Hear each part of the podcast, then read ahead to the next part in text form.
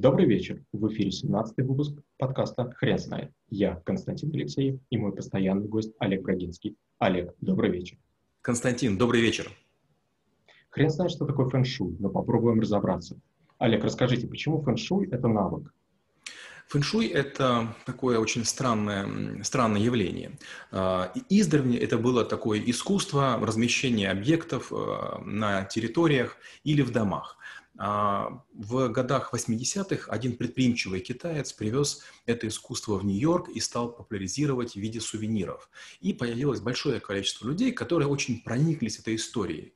И с тех пор появилась такая необходимость знать основу фэншуй, потому что, например, к вам приходит человек, который фэншуем увлечен, смотрит, а у вас в офисе что мы сделано не по фэншую. Он подумает, неудачная сделка, странные люди, не буду с ними работать.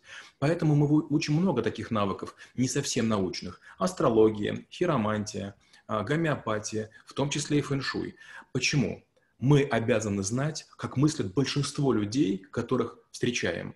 И если мы замечаем какой-то взгляд, мы должны понять, что на него повлияло. Если человек разбирается в фэншуе, он успокоится, потому что мы подготовим пространство.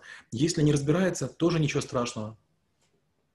То есть фэншуй – это только про расположение предметов в помещении или что-то иное? Это целая философия, это большое направление, в котором много разных разветвлений. В первую очередь, безусловно, это древнее могильное искусство, где, как, что можно размещать. Были некие приметы, по которым строили территории. Например, нельзя, чтобы кладбище заливало водой или наоборот, там, скажем, э, кладбище было выше, чем а, остальное поселение, потому что грунтовые воды могут стекать, например, в колодцы или в ручьи, что нежелательно.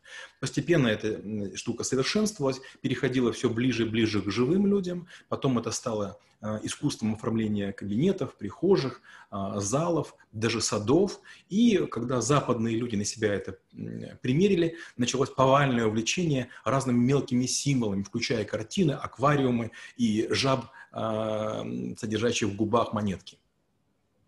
Олег, какие концепции фэн-шуй существуют?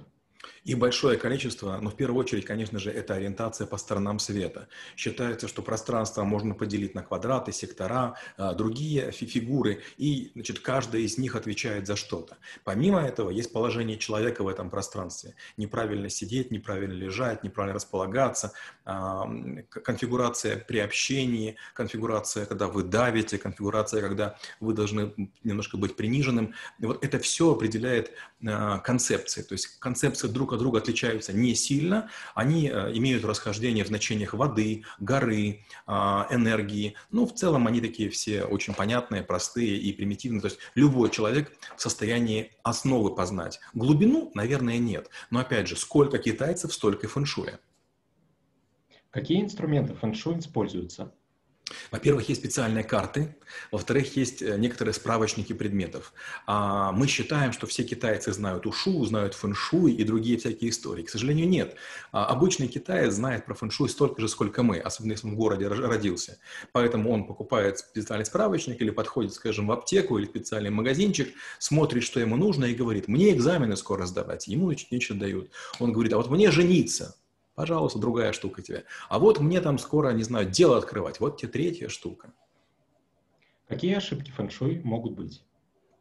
Первую очередь, люди, которые, первые адепты фэншуя, которые вот западные, они считают, что самое важное – расставить предметы. Знаете, есть такая шутка, чем отличаются богатые люди от бедных. Богатые усердно работают, а бедные пытаются не свистеть дома. Тут то же самое. Люди, которые узнали фэншуй, начинают думать о том, что нежелательно, чтобы там в спальне значит, над головой была балка. Телевизор не должен находиться сзади. Э, где у нас ближайшие горы? Где у нас путь на восток? Э, какие дуют ветры? Э, какая конфигурация моего кабинета по отношению к центральному входу. Но это все мелочи. Фэншуй силен тем, что почти все можно чем-то уравновесить. То есть какая была, не была бы неблагоприятность, есть специальные амулетики, сувенирочки и так далее, которые, расположив в определенном порядке, можно все нивелировать. А что будет, если игнорировать фэншуй?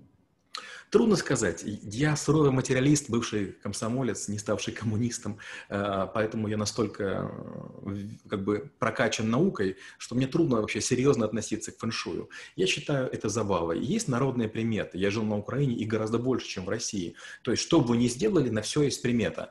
И бы, я к этому очень спокойно отношусь, и к черным кошкам, и к женщинам, которые переходят дорогу, и то же самое к запретам фэншуя. Послушайте, ну это реальная жизнь. Ну, ну не можем мы знать вообще все правила. Мало того, есть много других искусств, которые мы тоже будем, надеюсь, разбирать в рамках нашего подкаста, которые фэншую почти полностью противоречат. Поэтому, если встречаются адепты разных вот таких вот эм, пространственных учений, они не смогут договориться. Олег, фэншуй популярен в 2020 году? Мне кажется, что нет. Я живу в центре Москвы, вокруг меня много ларьков, в которых продается все, что угодно, но как раз фэншуя стало мало. Было время и был какой-то бум, вот, наверное, начало 90-х, прям было невероятное количество не только фэншуйных амулетов, но вообще всего. Мумиё и, и, и там знаки зодиака и все-все-все. Мне кажется, сейчас люди успокоились и понимают, что, ну, если вот на все заморачиваться, ну, времени не хватит. Какие лайфхаки в фэншуй вы можете рассказать? Но первое, мы уже сказали, что многие вещи можно уравновесить. Второе, с помощью фэн-шуя можно чувствовать себя уверенно. То есть, например, если вы считаете, что у вас что-то может не получиться, вы можете пойти специалистам по фэншуй это будет такая же самая терапия. Вам дадут, я утрирую, кроличью, кроличью лапку, конечно же нет, вам дадут нечто, скажут, куда его разместить, и якобы у вас будет спокойствие. Но если вам такое спокойствие необходимо, его очень дешево можно купить. Ну и последняя вещь – это то, что категорически не советую а, отговаривать людей, знающих фэншуй, что это глупость. Каждый хочет верить в то, что понимает и надеется, что это тайное знание для него очень ценно и важно. Спасибо. Теперь на вопрос, что такое фэншуй, будет сложно ответить. Хрен знает.